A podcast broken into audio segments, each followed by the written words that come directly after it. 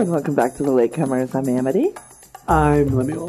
And this week we are going to talk about the 1982 family classic Mm, directed by an American legend. we'll talk about all of this as we talk about E.T., at the extraterrestrial, Mhm. directed by Steven Spielberg uh-huh. and released in 1982. Before we get started, how was your week? It was fun. We had the same week, pretty much. Probably had the same week. Now, realistically, we are filming the or we are recording this Uh-huh. fairly far in advance. So I'm hoping that the uh, the week before this releases, I will be going out of town and visiting my friend and uh, playing board games because that's what I do every Mhm. month because my life is weird. And uh, so I'm sure that was lovely. And Yes. We watched ET. hmm And we're also hoping that weather is behaving because I'm seeing Yes. I'm seeing now in the before times massive coast to coast storms and I'm just like awesome Right.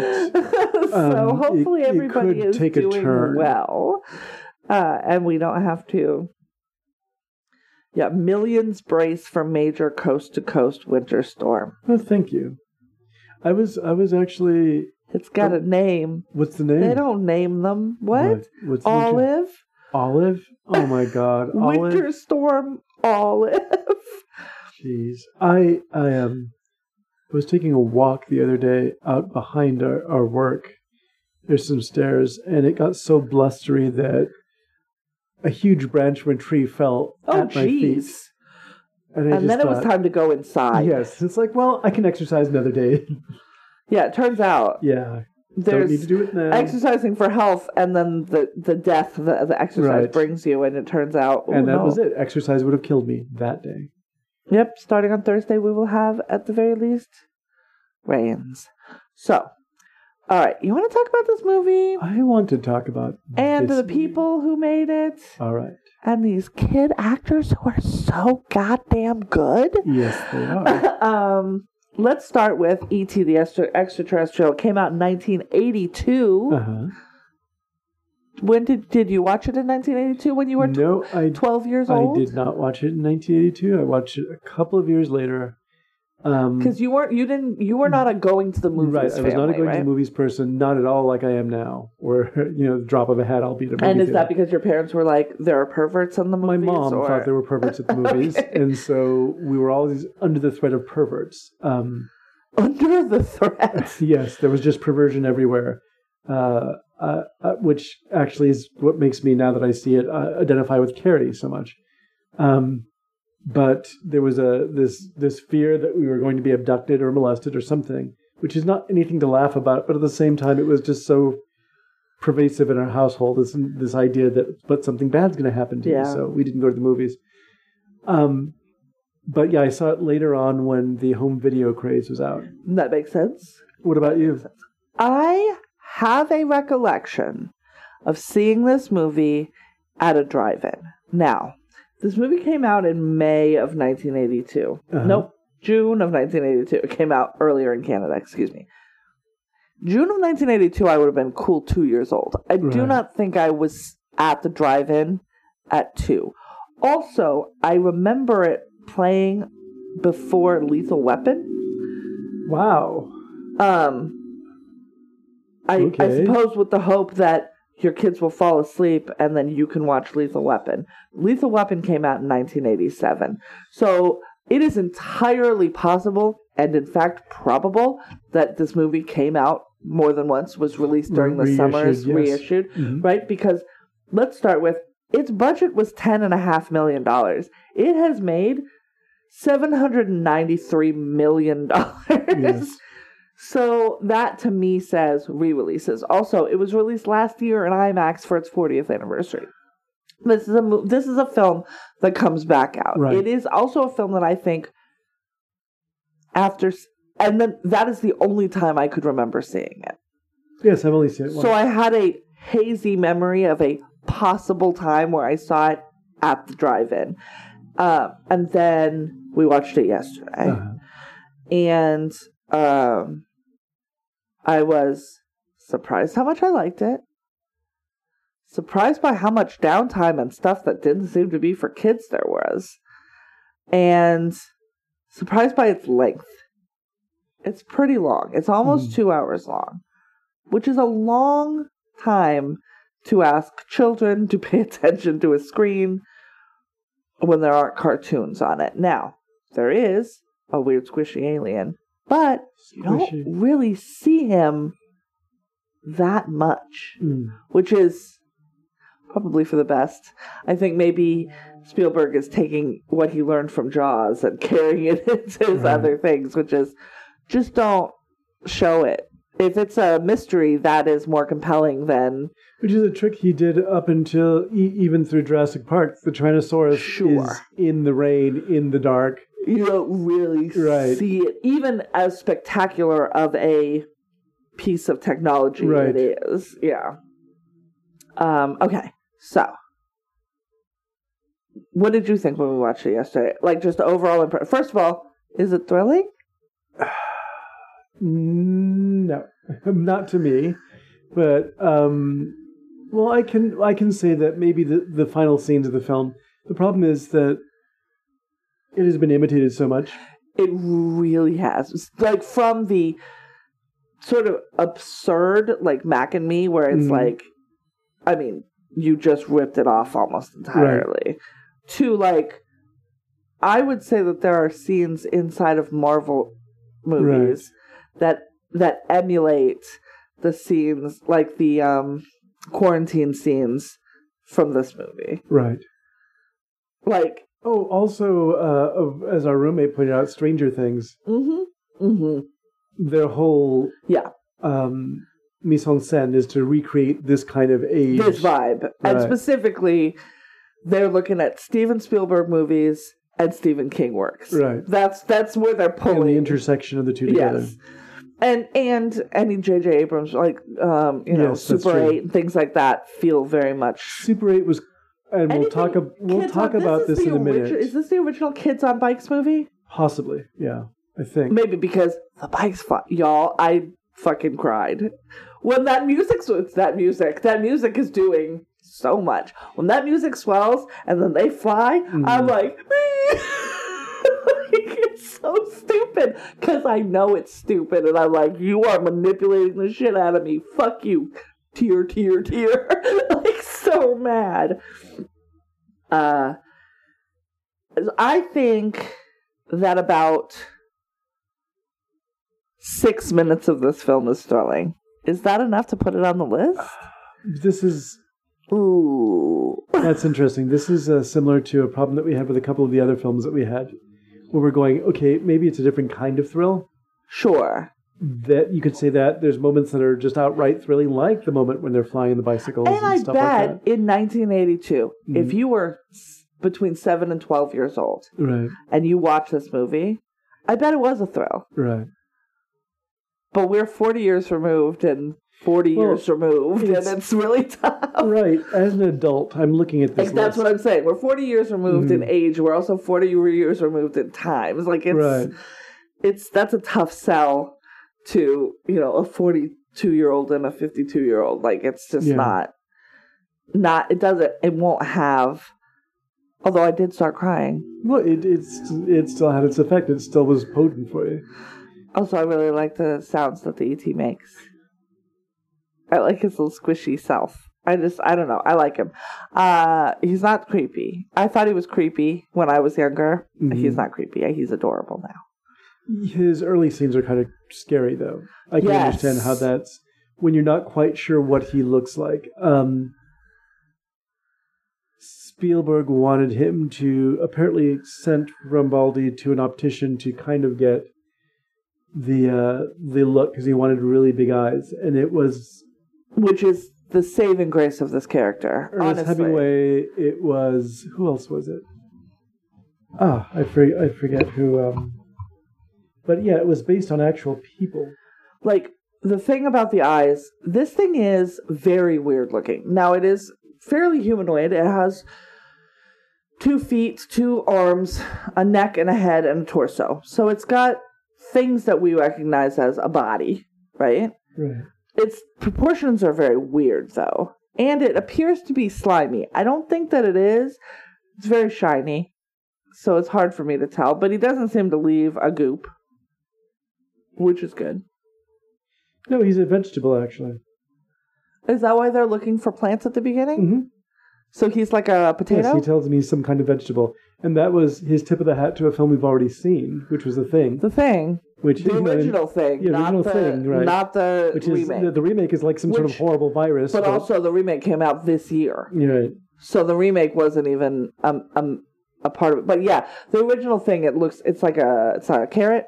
It's like a it's like a carrot. it's like a carrot man. It when it was released, we should say, it was an immediate blockbuster. It surpassed Star Wars to become the highest grossing film of all time. And uh, it held that record until Jurassic Park beat it. Mm. So we're talking about Lucas, Spielberg, Spielberg, and then I'm pretty sure Avatar was the next one. Oh, it was re-released in 1985 and again in 2002. So it must not have been Lethal Weapon that I saw it with, but it was not. It was the 19. It was 1985 when I saw it at the drive-in. I I can pretty much guarantee it. That feels like about the right age. And yeah, do we want to? Do you want to get into the plot, or do you want to say anything else about? I do want to say something real quick Okay. we are we have issues in this house with Steven Spielberg. Once he he almost hit me with his car. That's not your problem with him. That's my problem with him. Um, something that he is extraordinarily good at, I think, is choosing and working with child actors. That's one of the, yes, it's one of his gifts. And in this one, we have two. Uh, we've got we've got two young actors. We've got what four teen actors. Um, the two young actors are going to go on to have long, healthy careers. That's Henry Thomas. That's Drew Barrymore. Now, Drew Barrymore was Drew Barrymore. She was a Barrymore. She was sort Right. of but she is so goddamn cute in this movie. It's unbelievable. Also, her name is Gertie. What a bananas name for a child. She's the only one who apparently didn't Her name, I'm sure, was Gertrude, but yeah. come back for callbacks like everyone else was auditioned and went through a series of auditions and interacted with each other but she was just cast on the spot after apparently telling spielberg an enormous whopper about how she ran a punk band as a child She wasn't doing cocaine yet, right but it's like it's in the.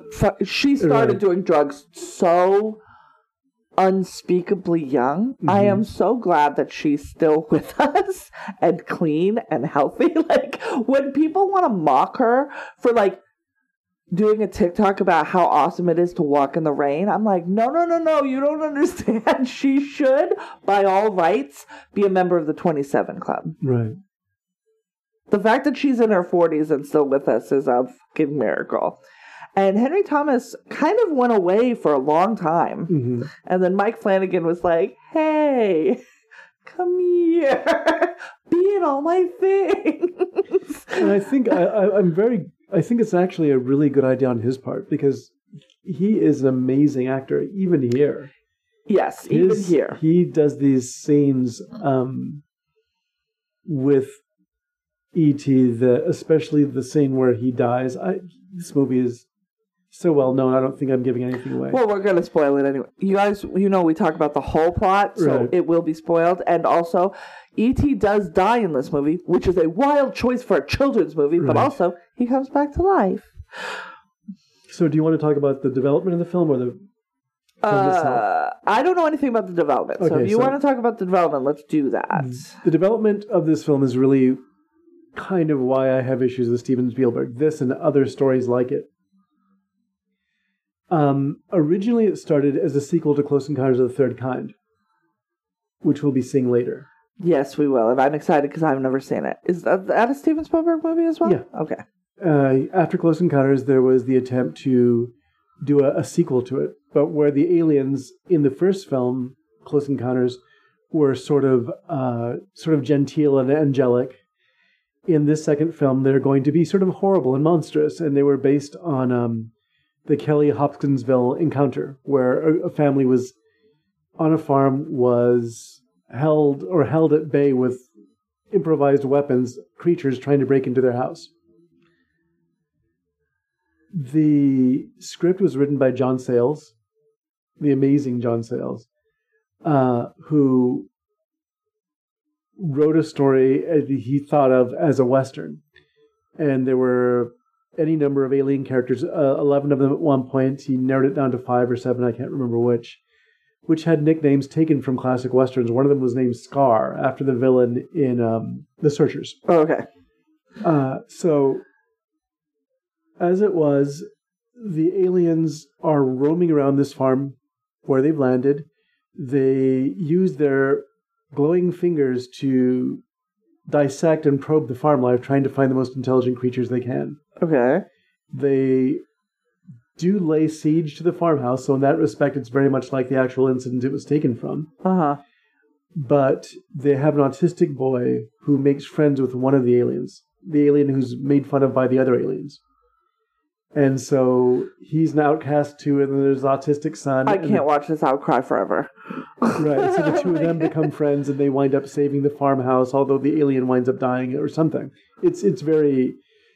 So, that film was in development. It was. Spielberg says that he only wanted to do it because he was afraid of what happened with Jaws 2, which is he did Jaws, and then the, the franchise got taken away from him and got taken and given to another director, And it went. and it went into the this rails, yeah. weird off the rails Yeah. kind of. Really, if you watch Jaws 2, the thing is two steps away from Godzilla. It's eating helicopters. It's jumping. It's really weird. It ends up with a vendetta against the family. There's Right. the 3D one. Like, yeah, no, yeah, it's. It, but that second gets- film in particular, the scene where it pops out of the water and eats a helicopter, I'm going, really? This is this is like the shark. It's before we were looking at a film, something that could happen. Now we're looking at this sort of weird, you know, adventure fantasy movie Yeah. that's more like the Meg, I guess now.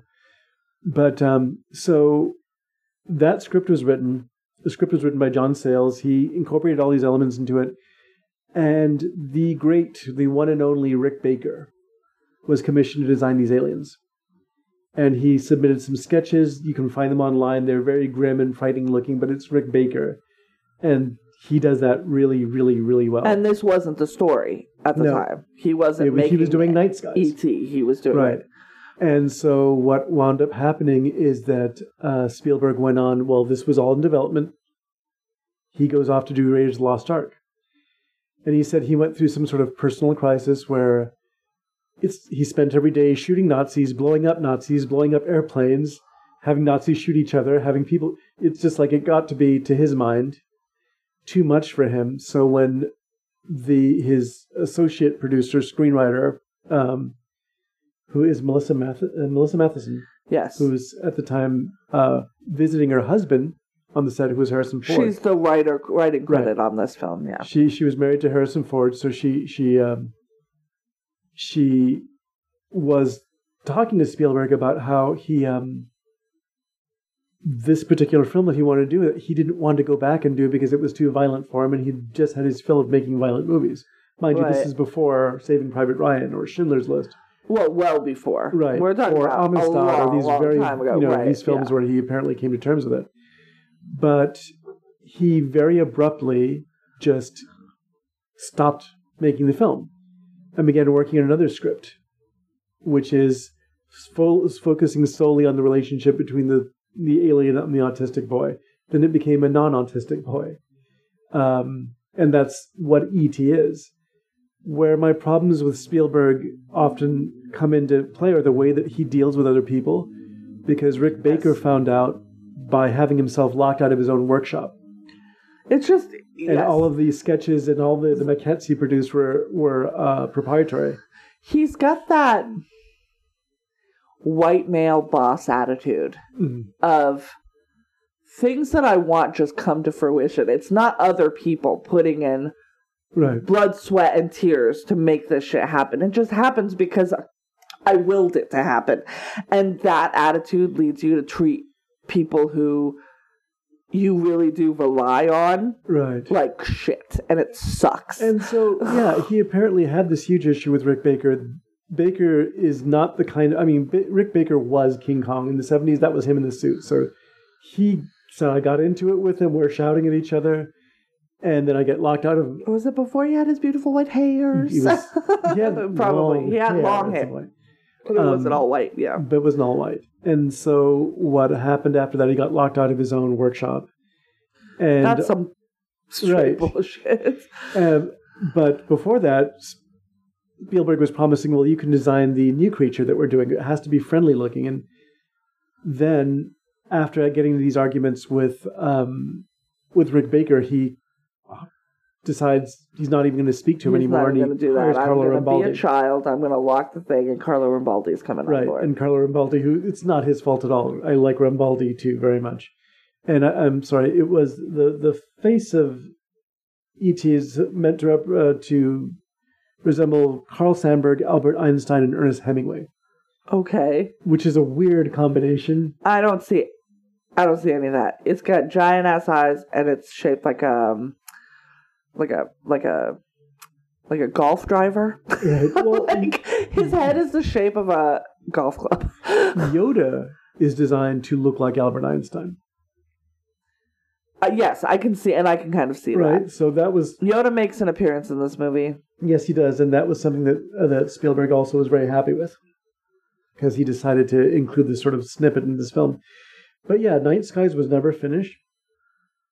It was never made, but it, one of the things that the elements of that film that wound up not making it into E.T. wound up making it into Poltergeist, Right. and wound up making it into Gremlins. So there's scenes from those films, Right, and Poltergeist was released the same Right. year, everybody. Uh, Gremlins was a little bit later, I believe. Um, oh, but the other thing I want to say about the kids, Mhm. the older ones, I don't know. Three of them kind of went away. Robert McNaughton, the brother, Mhm. um, is a name that I know, but he didn't do much after. But uh, there's a young C. Thomas Howell who is credited as Tom Howell in this one, and this is a year before he plays Ponyboy in The Outsiders. As we're scanning, like the opening scene, they're playing D and D, and they scan across these boys' faces, and I was like, "Wait, that's a face I know, but like before, like." Like it doesn't have any character on it because it's a child. Right. I had to like, I was like, who is this? 'Cause it was so weird. And then we have to talk about the coolest 80s mom there is Oh, Dee Wallace. Dee Wallace. She's so good. Dee Wallace, we saw Cujo, right? I think I mentioned then this woman is so underrated for Yes. the performance that she's able to bring.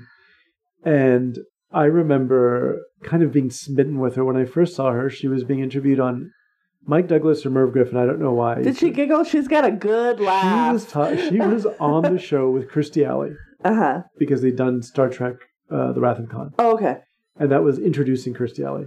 So these two were just making each other crack up the entire interview. You know they were stoned. Oh, probably Almost 100%, definitely. And If I could craft my perfect mother, uh, it's Dee Wallace from this and Cujo. uh, and uh, what's her name from Poltergeist.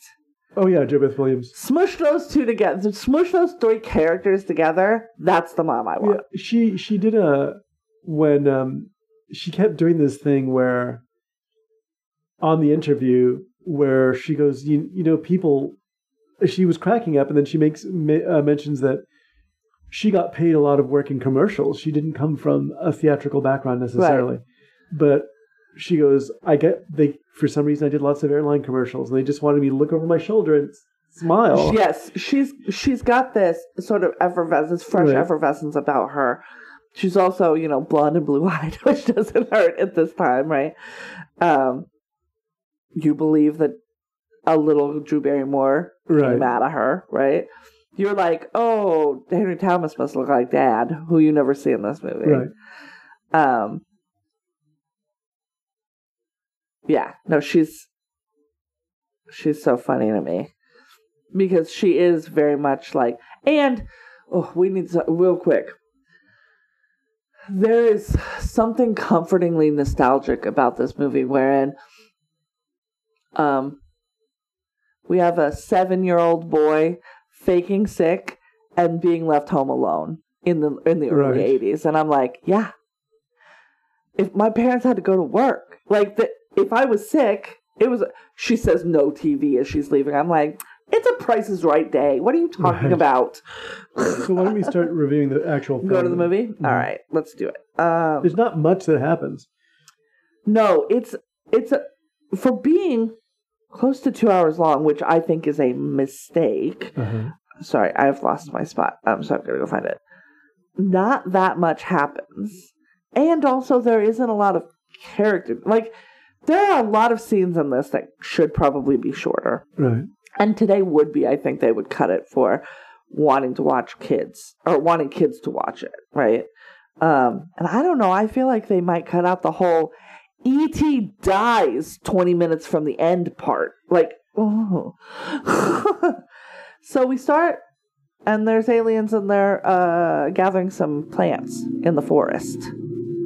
And then a bunch of big trucks come along and scare away the aliens, and they leave one behind. That's E.T. and uh, they, oh, because they're looking at the light. And I will say, and you mentioned it too, but I had the thought right before you said it was the the looking at this housing development or this area in the in the in the suburbs of LA. It should look like Poltergeist. It looked Right. like the same place the Poltergeist is taking place in. Uh, it's Don't in the San Fernando there. Valley. It's, I mean, it's next door to where the Poltergeist people are. Um, oh, and I guess Elliot is ten Mm. He's a slight 10 now. um, so Elliot, we have Elliot Taylor out playing in his backyard, and he's throwing a baseball, and then the baseball is thrown back to him. He's like, "The fuck is going on?" and uh, because earlier I'm like, we see like we see the family. They're playing Dungeons and Dragons. This house is where the kids are hanging out, which is Right. crazy to me because mom's a single mom, dad's left. He's in Mexico with what's He's her in? Mexico. Is he with somebody? That was what I Yeah. I could I I didn't quite catch. So dad has left mom for someone else. They are separating. The kids don't quite. I don't think the kids have full story at this point, Right. It- it which is feel like fine. it. They're Right. kids. Um, I think Gertie is four, five. She's so little. How how old is? Do you think she's supposed to be in the movie? You know, I don't know. I'm looking at how old she actually was. So she was seven, six probably when they were recording or filming. She was born in 1975. Um, and that's probably right. She's probably in kindergarten. And then Henry Thomas will put at 10, and then their brother is like maybe 14. Yeah. No, he's not. He's almost six. He's like 15 because he's allowed to back out of the driveway. He's never driven forward before, though. Um, so he's not old enough to drive, but old enough that he's like on the cusp of driving. And um, that night, that night, uh, Elliot goes back outside to see if he can find out what took his ball or threw his ball, like what it was, because Right. he knows it wasn't a dog. He's not sure what it was. He wants to find out what it was, even though he's explicitly told by his mom, "Fucking don't do that." That's the downside to to the Dee Wallace character in this movie. These kids listen never, like not a single time. It's it's a little disheartening. like it's like, oh, that's why I'm never having kids. Um, and he does um he oh, he goes back out he he finds him in the corn Uh-huh. Why is there corn in the san fernando valley it's confusing and he f- freaks out and runs and tries to tell his family and they're like settle down stay inside it's nothing basically and he uh, then goes out and he like leaves a little pile of candy, Reese's Pieces, y'all, Right, exactly. and then Not sits in a M&Ms. chair and waits for this thing to show up. It's not M and M's; it's Reese's Pieces, which I would argue is the superior candy. So, good job, ET. And then he, then ET comes out right in his little squat body, and um, he's like a he's a puppet, right? He's a full body. he's puppet. a full body puppet. Um, he's an animatronic puppet. Okay. He's also a performer in costume, a mime in a costume. I saw that there's both a two foot ten um like stunt performer right, and there's also a 12 year old child who was born without legs right. That w- were used Walking to their hands. yeah to um to puppet this thing. Uh and he like breadcrumbs it into the house. And it goes all the way into the house and then he closes his bedroom door and now it's in the house they've captured him. Captured him. And let's see. Um he tries talking to him. They uh et will imitate like will mirror his movements Which in itself is a callback to Jaws when you see it. The putting your finger to the side of your nose and putting it. That's actually a scene in Jaws. So that was between who and who between um because jaws didn't do that no between the sheriff and his son. oh There's a very cute moment where he's like really worried about what's going on. Roy Scheider. I have never seen jaws all Right, the way he's through. leaning on we his will be hands. watching it and i have not seen it. And he starts like fiddling with his nose and the kid's doing the same thing and it's Oh, like he's okay. trying to bring him out of his his of- sadness. oh okay. it's very sweet. That's cute. Um also hey steven spielberg learn a new trick. I'm just saying. Don't put the same thing in everything. Uh he's showing him uh, and this is what i love henry thomas in this scene because he's like telling him what all of his characters his dolls are. He's showing him what everything is. And he, and and he kind of like you you know that he does he has the understanding to know this thing doesn't understand what i'm saying. But also i'm going to tell him anyway. So he tells him this is lando calrissian so there's a bunch of star wars references. Get star wars toys which makes sense in 1982 what kid didn't? Me. But other than that um and let's see. Then he they go to bed. We don't know. I, I guess et goes to sleep. We don't know. Next morning this is when elliot fakes sick by putting his the um the thermometer in the lamp. Which is an old trick. It's an old trick. I believe it's similar it's identical to the ferris bueller trick. Isn't that what he does too? Uh he's a lot older though. And so he's left to stay home. And their this bond between them is growing wherein he can feel what et feels. He elliot Right. can feel what et feels. Uh and he cuts himself at one point and that's when we get ouch elliot and he his little light up finger glows and then so, heals uh, him whereas before in the original draft of the screenplay it involved you know that's the tool they used to serrate and bisect animals in dark skies now it's that makes sense. Like if Uh, a finger lights up, I'm like, that's a cauterizing tool. Right. Don't touch me with it. um that like you that's really sort of locked in on this day when ET is frightened by an elevator or an, an umbrella opening Uh-huh. and then Elliot several rooms away who doesn't know what's happening gets freaked out as well. Uh the next day oh no.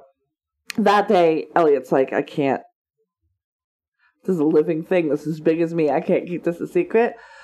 I gotta swear some people to secrecy. Specifically, Michael, his older brother. He Right. says, you know, swear the greatest promise you've ever made. It's a lot of child stuff like that. Like, swear that I'm the I'm the the best that ever was, or whatever it was.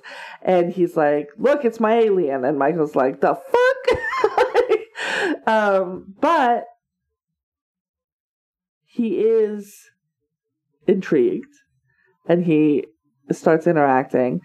Um, and then Gertie stumbles upon them. It's not an on purpose that Gertie Yeah. knows about this thing, but you know, seven year olds. They're nosy. Try keeping them out of anything. yes. Uh, so then she she's sworn to secrecy because they don't want to tell mom.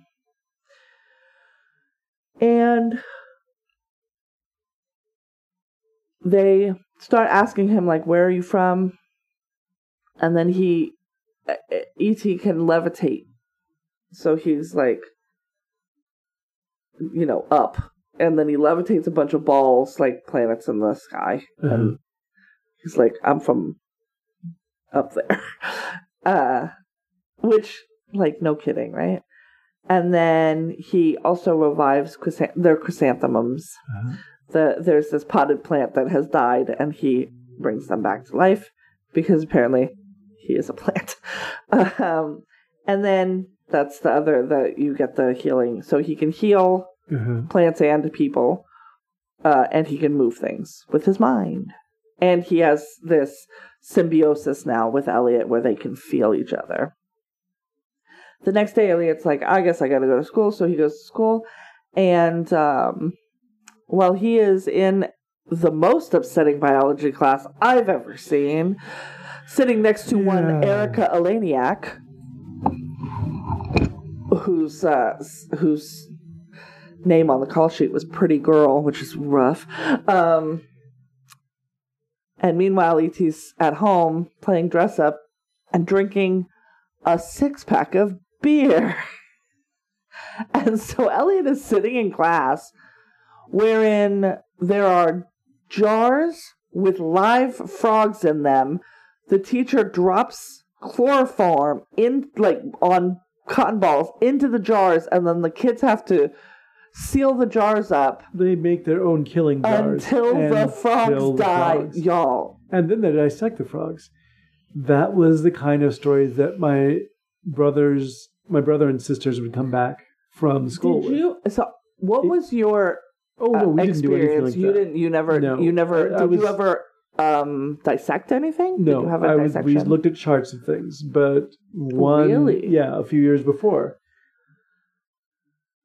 my oldest sister, for instance, and uh, my next oldest sister both came back with stories about having to dissect things. So I in the fourth grade. So Mhm. this is 1988. Right. Um, I was witness to the dissection of a rabbit. There was one, and we all sort of sat around and watched this happen. We didn't. We did not interact. And then I was supposed to do dissection my junior year in high school. And usually it was, I believe, like a worm, a beef heart, a fetal pig, Right. uh, or uh, and uh, maybe a frog is in there somewhere. Frog is the classic, right? But these were all things that were long dead Yeah. and delivered to us in formaldehyde and had been preserved for dissection purposes. There is no way, even as much of a goody two shoes, I got to do what I got to do to get an A in this class as I was would kill something. that I would murder something No, to cut it yeah. open. Absolutely not. What? And then, and Elliot is like me because Elliot drunk off his ass, but not knowing he's drunk because he's 10. He doesn't know what drunk He's very feels like. Henry Thomas does a great job in this scene. He does. He's very funny. He plays drunk, real the same sort of head lolling, kind of He's difficulty drunk, and focusing. I wonder, he yells, save them. Uh, in a way that makes me think that ET understands what he's like the Right. the duress that he's under watching this frog right. suffocate in front of him, which is what's happening. And he's like, save them. And he starts opening the jars and then just knocking them over. And I'm like, well, now you just have a bunch of frogs in this classroom. This Well, is yeah, not and then saving there's these the- frogs. sort of a He's chaotic like, run to the scene. forest. And I'm like, how? There's a very chaotic scene, and then it's intercut with, and this is Steven Spielberg, inter, you know, putting Mhm. his own kind of stamp on this. Uh, E.T. is watching The Quiet Man, the John Ford movie, uh, with John Wayne and Yes. Marina uh, um, O'Hara, Yes. and this is where, and it's actually really funny in the context of the movie. Yes. Uh, he does maybe assault this little girl. there might be a little bit of an assault on this little girl. He certainly did not get consent. he uh yeah but the funny part is the way it's staged john wayne kisses maureen o'hara um and then we cut to him and she is so much taller than him Yes, that he like has to step on top of another kid who stumbled in front of him that's right. to kiss her and he it's, And then at that point, he's sent out, sent to the principal's office. Right. He was going to the principal's the office. The principal's anyway. office was a scene that was cut Oh yeah. and the principal in this film was played by harrison ford Oh, hilarious. Yeah, but he was almost like Jesus and Ben Hur. You didn't see him; you just heard his voice and saw his hands. fun. Okay, yeah, that's fun. And I he's giving him a that- lecture about drinking, like underage drinking. But He I, was sitting in that classroom. When was he? right, but that's what they call the mom about. The next scene is what he was drinking. Or you know, uh, that's why Yeah. as uh, as Gertie is trying to draw mom's attention to look, here's ET, like you Yeah. know, who's hiding behind the TV set. Who now is called ET. He dubs Right. himself ET after a Buck Rogers comic. Right. Yeah. He he and there's a really to me that was funny the way his neck kind of telescopes over the the back of the TV set and starts repeating the alphabet. He's because Gertie's watching an educational Yeah. program, and then it just sort of like shrinks back behind the television set. I really like the telescoping neck on this puppet. I Right. think that it's used very well. Um, I wonder, like constantly, my brain was like, "Does he have telescoping legs too?" And we just never see it. I don't know exactly what the the goal was with it. I think the Because he's got like pretty long arms right. And basically no legs. He's like a penguin. He's like a penguin. Yeah, Yeah. he's got like like ankles connected to the bottom, like Right. like to hips, and he just kind of waddles. waddles around. And his he's he's like a like a he's chonky, Right. like he's wide. Yeah, it, it's very fun. That whole that scene works works really well, and maybe because I also saw The Quiet Man a lot growing up, that was that was another moment where it's like, yeah, I I can relate to what's going on in this particular scene. Uh, the other thing being that um, apparently Henry Thomas loved making every part of this movie except kissing that girl because he That's was a tough ass of old ten year old. and he He didn't want to do kissed it. a girl in real life. No, he he and he So was probably not at a point where he wanted to even Yeah. do that. He said that his first move, unfortunately, was that he and Erica Laniak, he didn't know what he was doing. So the first thing was he tried to get it over with really quick, and he just smashed faces with her, Oh, and they actually hurt each other's teeth. that will happen. And so he only had to do it two more times. Guess what? Intimacy coordinator. Right. But as it, as it turned out, I mean, it wound up working out very well in the film. I really got a kick out of the fact that he has to use the other kid as a step stool. That was very funny to me for some reason. But then again, I look I like weird physical comedy. Yes. So now we've got ET wanting to phone home. Right. Uh, he understands what a phone is. He understands what communication is. He understands what this comic is seeing, and he wants help. So he takes a speak and spell and a bunch of other stuff. We should mention the the Buck Rogers comic strip he sees is about Buck communicating, like he's sending out an SOS. So Yes. yes. that's what he wants to do. Yes. Because he's like, they didn't mean to leave me. Like, I'm Right. not here on an expedition. I was supposed to go with them. Um, so they're starting to build this communication device and get all the stuff together. And at the same time, Michael, the older brother, is noticing that E.T. is not looking great. He's getting pale. Uh-huh. He's like, um, he's like the, what color is he? Well, our roommate had a really interesting way of putting it. She goes, he that he eventually, when you finally see the, the final incarnation of the dying ET, he reminded her of the outside of a salami. Of a salami, but I don't think he was that white. He looks like a baloney. Like a, he's kind of a pink brown, uh-huh. and then yeah, he gets more and more sort of white splotches all all over him, and Elliot starts referring to himself as we. Right. Like- and Elliot's not looking well either. Yeah, and they're they're really integrating in a way that is probably not healthy for either of them.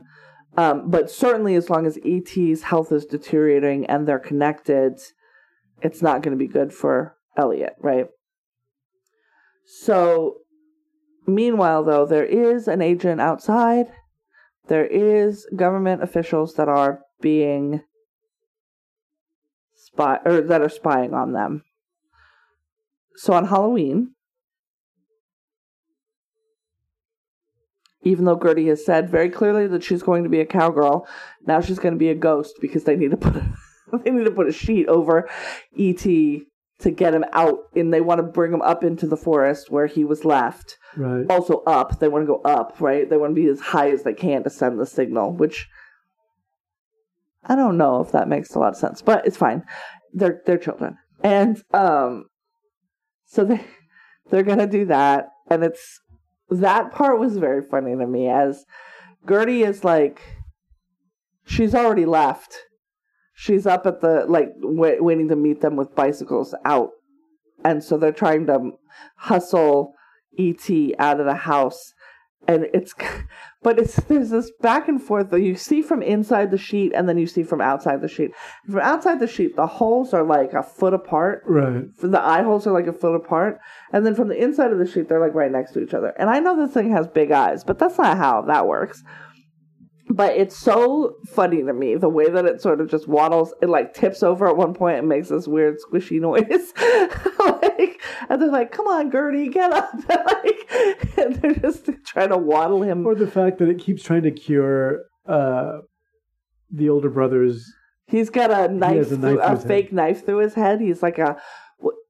There's a there's a scene where you don't see what he's wearing, but apparently Michael is dressed up as a terrorist, and Mom is like, "Hell to the no! You are not going out dressed like that." And I'm just like, did he put like a Nazi uniform on? Like, what is happening? You never see it. He ends Yeah. up as like a hobo with a knife through his head, which is It's like two di- different uh, like outfits. a mixed metaphor. together. Yeah, Right. exactly. And um, yeah, he keeps wanting to touch his head so he could heal it, but he's like, no, it's fake, it's fake. And then um, at one point they see a Yoda, like a really good Yoda, Uh, walking by itself too, and that looked real small. I was like, that looks like a six-year-old child. Why isn't it with a parent? And it's like, home, home, and it wants to follow him, which is very funny to me. Um, and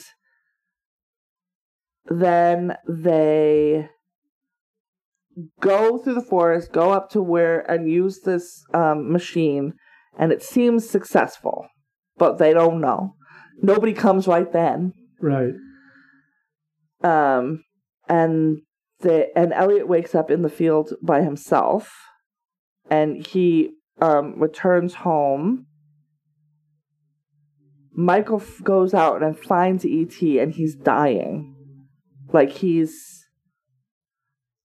like Elliot was saying, "I don't feel good. I think we're dying," and then Michael goes and finds this body, and he is very pale, very white at this point, not not a pinky brown the way that he had been previously. That's when Mary finally sees this thing and like freaks out, but before she can really totally freak out, all of the government comes into her house. That scene was interesting to me because she comes into the house and finds E.T. dying and finds her son dying. Yeah, they're on like on the bathroom floor, And- right? The level of integration is E.T. pushes, or rather reaches out to her with his hand saying "mom," which to me actually was like, Yeah. that was Yeah, yeah, yeah. yeah that Yeah. And but she's like, "Don't touch it," and they're like, "Yeah, we're not. No, no, Right. we're past that. We love this thing, Right. and also it's kind of our brother. So like, um, but then here comes the government, and they set up a lab at the house. They're asking everybody questions. Uh, Elliot's like stripped down on a gurney. Et is on a gurney. We've got this this dude Keys. Who's he played by? Peter Coyote. Peter Coyote, which is very funny watching him in this movie. I had just earlier this week or that week uh, seen him in a Roman Polanski film called Bitter Moon, where he plays. There's no two ways about it. He plays a man with a serious, twisted perversion side to it. Okay. So it's like, oh my god, take that man away from those kids. Okay, it's a film. All right. and he is like I wanted to see an alien forever. Like Right. he's like He's Elliot grown up in a lot of ways. Yes. As they're giving E.T. various things and they're giving Elliot various things and they're starting to separate. Like the Right. connection isn't as strong, it isn't as strong, and then it basically totally disappears. And Elliot's getting stronger and stronger and stronger, and E.T. is Dying. crashing. Mhm. He's dying. And there is a for a children's movie entirely too long sequence of push this medication, push that medication, give him this, give him that, do this, do that. And then they pronounce him dead after like 5 minutes. And then there's another like 2 minute scene of almost like post mortem like what are we gonna do with him we're gonna take you know and, and elliot is like they're just gonna cut him up. Like he's very pragmatic about it. But i'm just like who is this movie for? Because i don't think a parent wants to be watching this. Like this isn't and the kids definitely don't want to be watching this. Like so what is this part for? This just feels like you're torturing your your audience in a way that is uh, kind of shitty. Well, it yeah. That uh, film reminds me of um, there's a George Pal made a version of War of the Worlds in 1953, right? Yeah. And for those of you who don't know, in that case, something close to divine intervention happens. Aliens are destroy the world, but they're killed off by bacteria in our atmosphere. right And in the 1953 film, um, everyone's hiding in a church. They're about to get blown up, and the spaceship suddenly tips over and crashes. And it, this took me back to that because this strange kind of three fingered hand comes creeping down the gangplank and stops. And our hero comes up and feels his pulse and goes, He's dead. And you're thinking, How the fuck do you know that? well, how? Yeah, right, exactly. Why do you think that there's a pulse? Yeah, they kind of like, give him this drug, give him Right, that and drug. it- I'm like, how the fuck do you and it know that? reminded me of what you were saying because you're looking at it going, why are they giving him lidocaine? Why are they giving him all? I mean, They don't know anything about any this, of this will work. physiology. I don't They- think they resuscitate existed him. at this point. They do. Right, they're giving an electric shock, going, he's, you know, At one point, they're doing chest Right. compressions. You don't even know if it has a heart. right, exactly. Like it. it but it was one of those things where you're like, wait, uh, how, how do they know that this And- is going to work? And if you're making a movie for children, then I guess you can gloss over all of that. But you can't make a movie for children and then have it be so clinical for so long. Right. And then have me go, well, I still have to. Mm. This is for children, so it doesn't have to be real. Well, no, it isn't, because children don't want to look at this. Spielberg has issues, I think, with scene length at times, Yeah. where he does not know when to cut it off, and he just will keep pushing a scene to bring as much Tension emotional or emotional. Yeah. it, And yeah. that just it feels manipulative. right. And yeah, this whole section, I'm just like, this is horrifying. We have fallen in love with this little alien, creepy looking as it may be. Also, I was surprised by how far from the end we were at this point. Right. And I was just like, this is terrible. This is torture. Why are you doing this to these kids? And, And by these kids, I don't just mean the kids on screen. I mean all the kids watching. like, why are you doing this? This yeah, is Henry cruel. Thomas, I don't know who coached him for this. Oh my god, he's so good though. He was thinking about the recent death of his family dog, Oh, okay. and that's where he pulled this real screaming from It's So, God, okay, somebody needs to hug that kid. yes. There- No, the he, the he really he the pain that amazing. he is doing Right. is I mean I think I think the most raw filmed grief I've ever seen Uh-huh. is Florence Pugh in Midsommar. right. This is not very far behind No, it. No, it's not. And to have the the the pure the, the piercing scream of a 10-year-old boy is it's gut wrenching. Right. Um, they give him back to they give Elliot back to his family, but then Key says you should be able to say goodbye, which the government would never do, but they they do here. Um, and he goes and he opens this. He's been like zipped into a case and then like vacuum sealed inside of a plastic thing. Right. It's terrible. And and he says that he loves him. And then he goes to close the door Close or the close the case, and we see a light, but he doesn't see it, like a red light right. coming from the body. And he goes and turns around and he sees the chrysanthemums that had died again. And they kind of, they don't perk all the way up, but they perk up a little bit. And he's like, oh! And he turns around and he looks back and he can see the red light. And so he opens the thing up and E.T. is alive. And he, and he basically says, Does that mean it worked? And E.T.'s like, Yes, they're coming back for him. Right. So, what we're I guess, understand is if he gets too far from his people, Right. He becomes vulnerable. he's vulnerable and, he, Right. and he'll die. They're coming back for him now. So he is revived. He's kind of like a tardigrade. Because he Right. did die. I mean, once again, is it a heart? Is there a brain? What is death and life when this thing is? like, What is death and life in general? In and if you'd like the answers to that, Oh we have God. another podcast. yeah, but we don't really talk about that. Not Well, we will next week. But Oh, anyhow, fun. Okay. Uh, so his heart light, his heart light is glowing.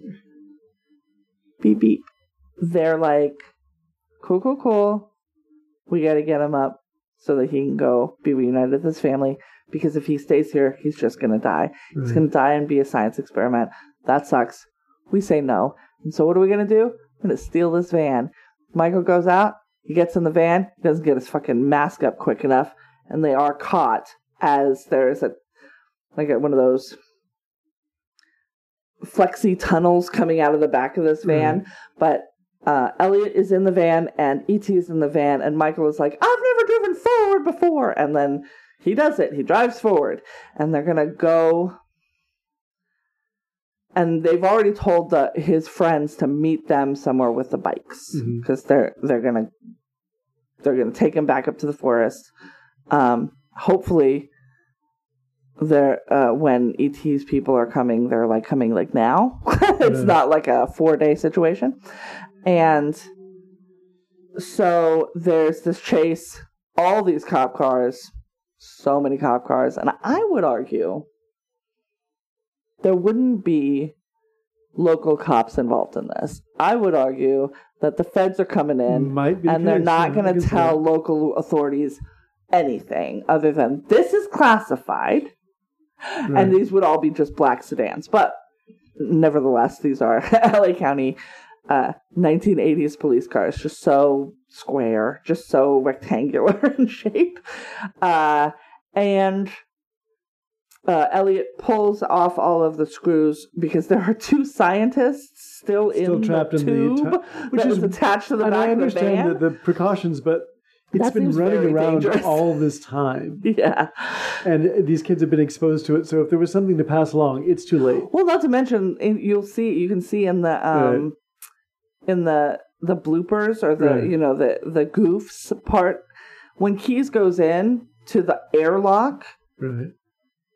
He's got the the like hazmat suit with like um, piping coming off of it Uh, that's just not attached to anything. oh, So they're just breathing the air too. Right. Like there's not there's not there no there's no precautions here. There's a lot of faux precautions, a lot of let's put on a show precautions, but no actual precautions are being taken. Um because they also take off their stuff as soon as this thing dies. right. And I'm like, yeah, he could be covered in viruses and bacteria and fungi from the solar system that you don't know about. Not just what he breathes in and wipe out. out the Like whole human race. Probably could. Probably Carrot. would. He seems really nice. He's a carrot. He's a potato. Maybe a turnip. Maybe turnip. potato. He's like a potato He's like a a, potato. a turnip attached. I don't know. Yes. A turnip potato. Tur- turnipate. I'll work on it. Anyways, they ride. They they drive, drive, drive into the um what A paternip. a paternip. I like it. A paternip. Uh, they ride to the what was it like the playground Uh-huh. and where they're met with their friends on their bikes. And then Elliot's like, let's go. He's like, "Ah." these kids on these dirt bikes are rock stars. you see Michael riding earlier and you're like, yeah. damn, Right. this kid can go. All of them can because Elliot takes the lead, right? And then they set up some sort of roadblock Yeah, and Now was today they just mow these children down. well. That's why I thought it would be really funny if, particularly C. Thomas Howell, if it was Rutger Hauer who leaps out to try to grab him manually. That's the because thing. they try to tackle these There's kids. a point where there's nobody around, and then Right. all of a sudden, like it was very much like it's on arms come from both Right. sides. Like, where did these people come from? Arms come from both sides to grab these kids, and there's a roadblock right ahead of them, and then ET makes them fly, and he had made them fly. He made um, Elliot, Elliot fly, fly. the night before, Uh-huh. so you get the the bike across the moon shot from the Right. night before. Um, so he does it again, but with all of them. And I, so I was saying, you we were talking about um, previously when we talked about Harryhausen how he has when he has something flying, Mhm. like the Pegasus, The Pegasus. flying. It's also running, like it's moving its legs, because otherwise it just the legs just kind of hang Right. there and it looks real weird.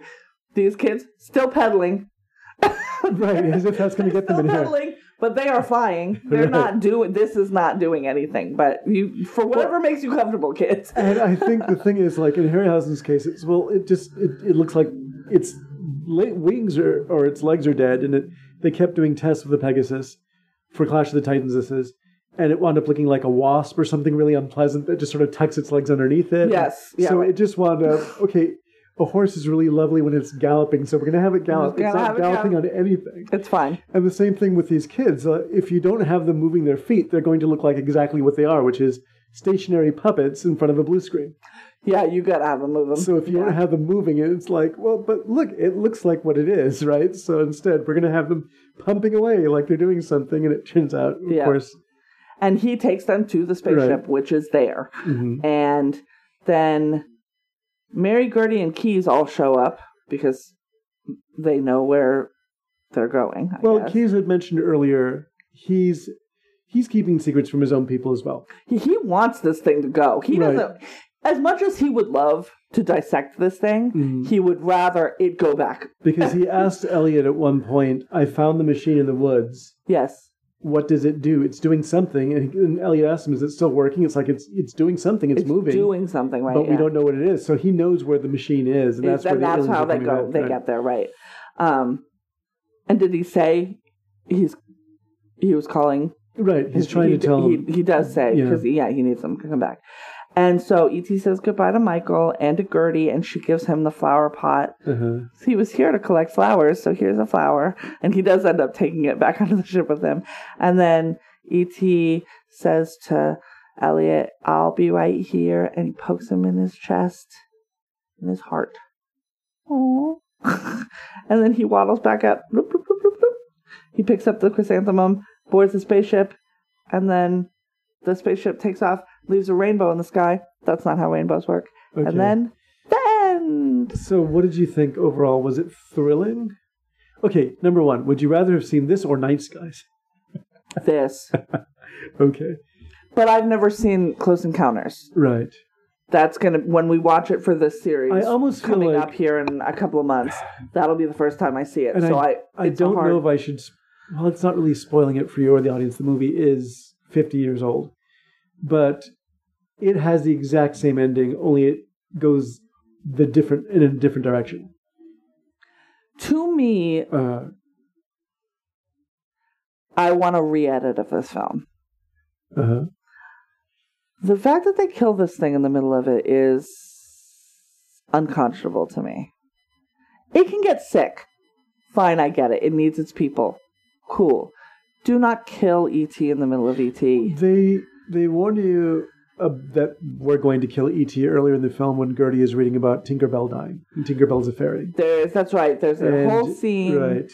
uh, where you're just hearing Dee Uh, Dee Wallace Uh-huh. read to Gertie that part of Peter Pan. that part of Peter Pan. The first thing you hear is the Redskins were beaten, and you're just Yes. like, "Woof." So we're just going to be uh, problematic all the way around. Um, and as oh, a no. Redskin, I did not approve. Some people believe, but some people don't. And then Mhm. they both put the book down and they both clap, clap, Right. and then Tinkerbell comes alive. Uh, as she does in the book. And yeah, so I guess I guess I I don't care. right. It feels unnecessarily cruel if the target audience of your movie is 7 to 12. If the target audience of your movie is Elliot's age, Okay, it feels cruel to On the have the hand, straight death to in let there. because you also you've been through the seven days with me in film at least, right? Mm, and you've seen how really Those were not for kids. yes, I know, but you've seen how really cruel the decade was in general. Yes. And you can understand after The Godfather and after Deliverance, and we're going to be seeing Chinatown and these other films, why Star Wars just took off with young people because these movies weren't about young people. These were about people making these hefty, horrible decisions, right? yes. And now you have a movie that's just for kids celebrating being young and youthful, and it took off. But at the same time, these were kids that were still a few years away from real tragedies happening in films. And every Disney film that started out with Bambi's parents being killed, or Pinocchio having no dad, or, you know, except for Geppetto and them being swallowed by a whale, all that stuff, right? There was um there was a general and it still happens. I mean you start the Harry Potter story with Harry Potter's parents both being murdered. Well, every Disney story starts with Right. you don't get all your parents, you might get none of your parents. So it, it's something that still happens. In terms of this, though, I uh, there are people who believe it's a Christ metaphor, to which Steven Spielberg goes, "Oh no, I'm a Jewish man. my well, so is Christ, but you know, my mom runs a kosher deli. Uh, I can imagine if I came home to her and said, "Hey, mom, look, I made a Christ story." like, what would she say? I mean, that was his joke. well, are, is your is he, would his response be so it was Christ? Like Right. you can't you can't No, come at I can me that way. that, but- I'm just saying that for the general education of our audience. Um, Jesus was Jewish, uh, but uh, I think that even if he wasn't aware of it, it it's too on the nose to not have been thought of consciously. Particularly when um, the advertising art for ET, the poster, uh, had a recreation of the creation of Adam from the Sistine Chapel as its central image. So, uh, yeah, I think that was somebody was aware of that. I'm not saying that Spielberg was, but but uh, yeah, that was in the back of perhaps the It screenwriter's just mind or something. I don't. If this is a kids movie, I feel like it's too dark. It's yeah, it's it's dark. It's Um, and kids' movies are dark. I get Right. it. Also, though, darkness in an animated setting is different than darkness in a that could be me setting. Like a literal that could be me. That's a live and what's action person. interesting. Okay, now that you're bringing this up, and maybe this is a generational thing, but when we were talking about this movie, right?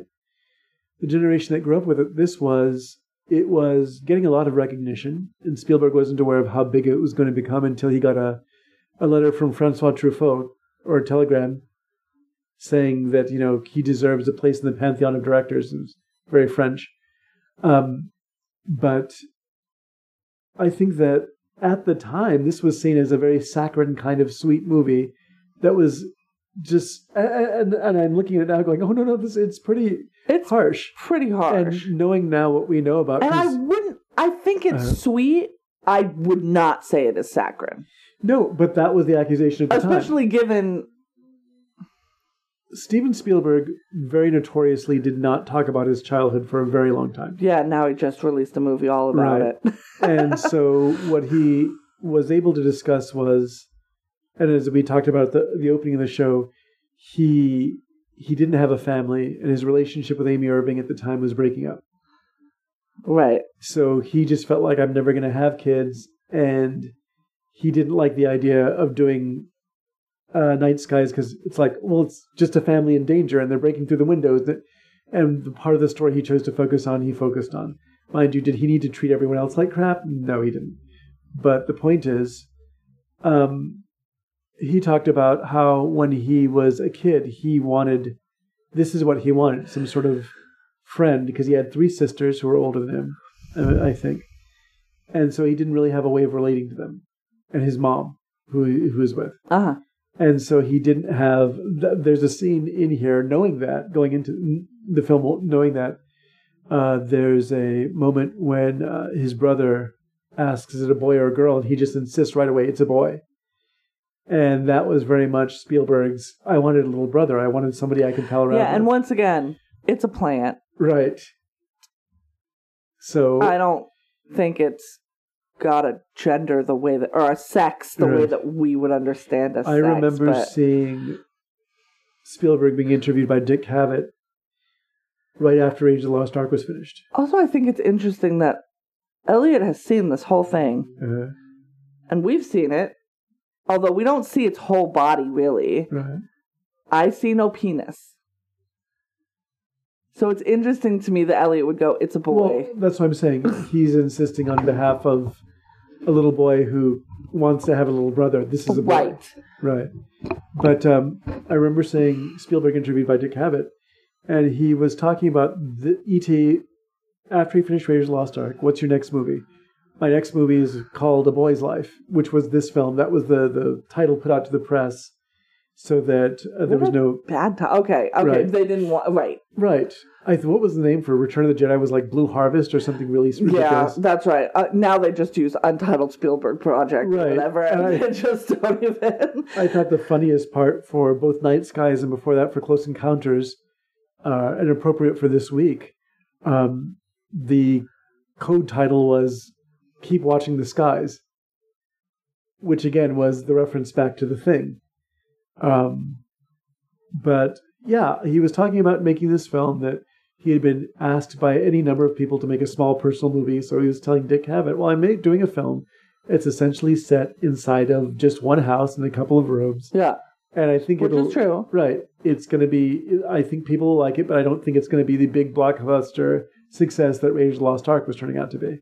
Little did he know. You have to say that too. You don't want to be like, "Oh yeah, this movie that Mhm. changed film. Right. I'm gonna do that again." Well, I like think that's that's e- even if he Uh-huh. believed he was gonna do it again, you don't say that shit. Yeah, I don't think that he did though. It's it, from the interviews that I saw today. He seemed to be genuinely surprised or taken aback. All of them were. They all thought they had made a good film, right. but they did not know that it was going to catch on with audiences like this. And maybe maybe I'm wrong. Maybe it needs that dark edge to Mm-hmm. catch on the way that it did. right. I just think, first of all, I think it's too long, and I think the things you could cut are the things that are cruel. Right. like, you know what I mean? I think this movie should be 95 minutes long. Yeah. Oh, that's interesting. I wonder you'd cut. That whole there's like a four minute scene after he's dead where they're go- talking about the different medications they could be administering. Who's that for? Nobody wants this. Right. It's it, it went on for so long, and I was just like, this doesn't.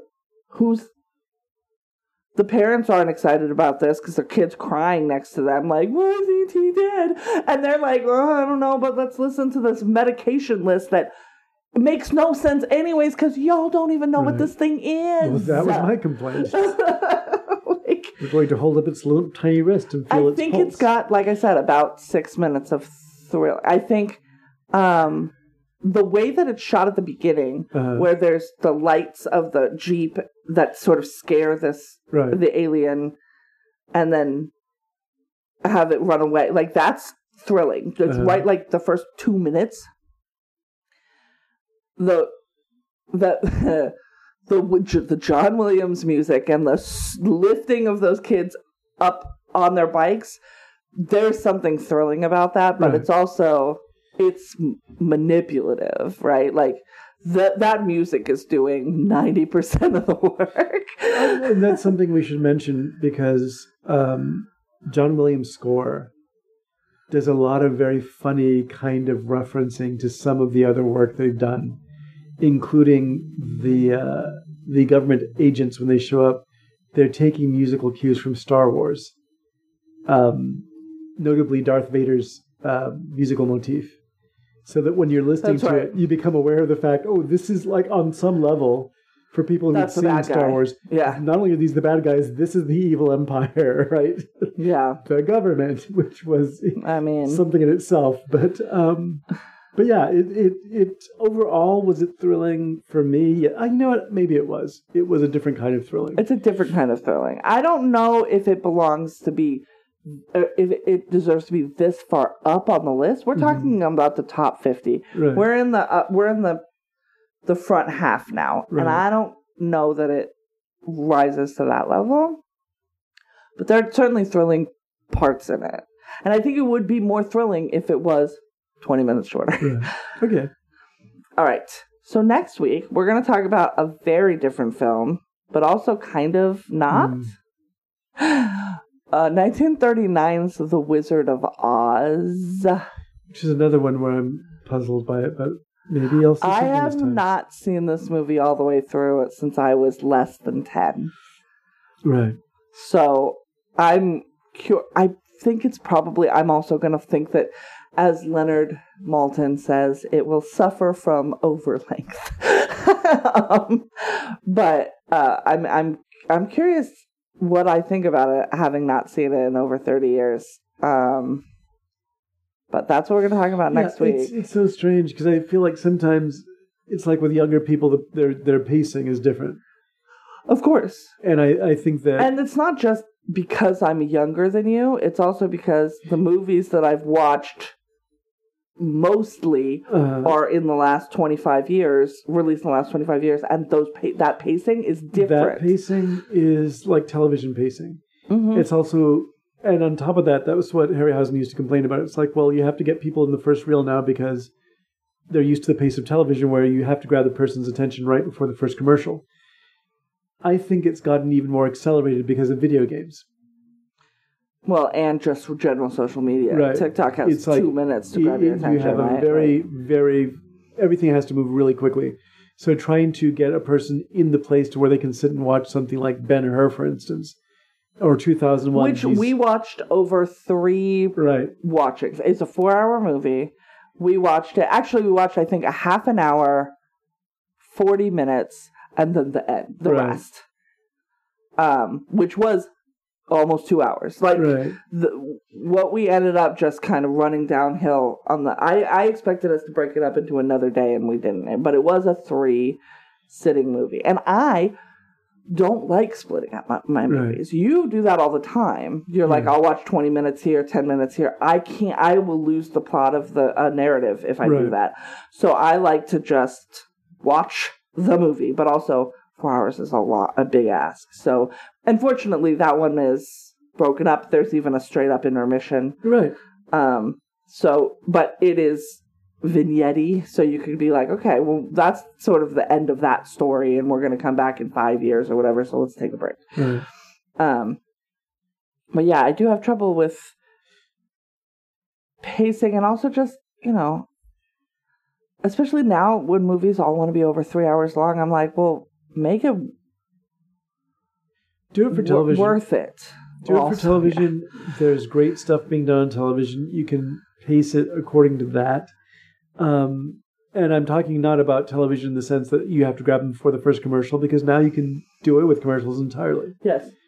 Uh, I think that I worry though that there's a generation of people who will not watch something as amazing as, like, let's say Ben Hur or the Ten Commandments or even The Shining, which is a long movie, because they're just, you know, what am I Well, being there's confronted enough with? people who are my age that are like black and white. No, thank you. Right? And I have to be in the mood to watch a black and white movie. Yeah.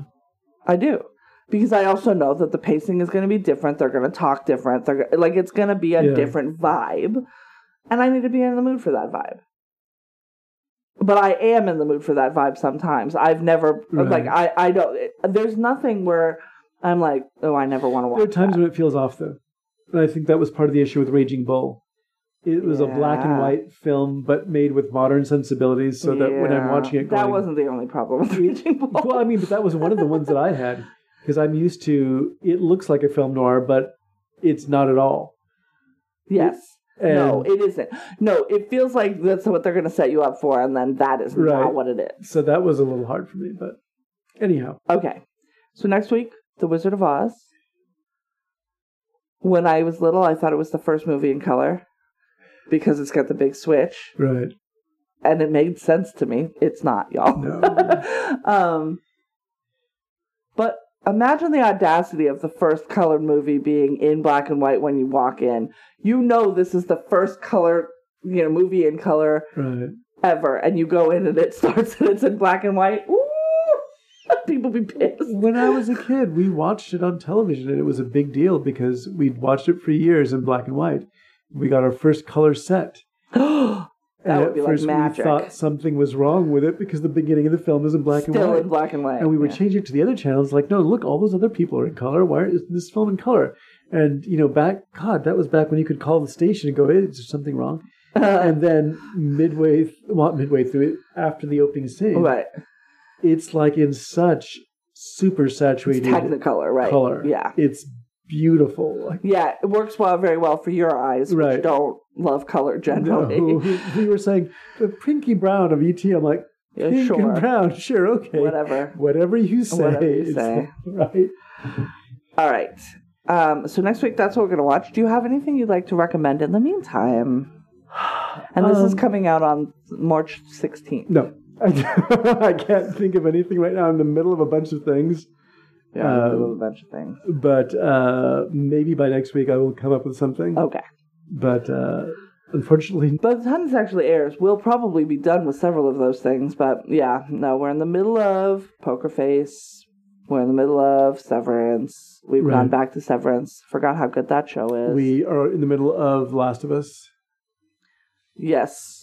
Yeah, which we have to be in the middle of because they're still releasing. Right. Same thing with Poker Face. Both of those are being. Although, if I was going to recommend something about the fucking horror horror that is mushrooms, because mushrooms are horrible and they should all die.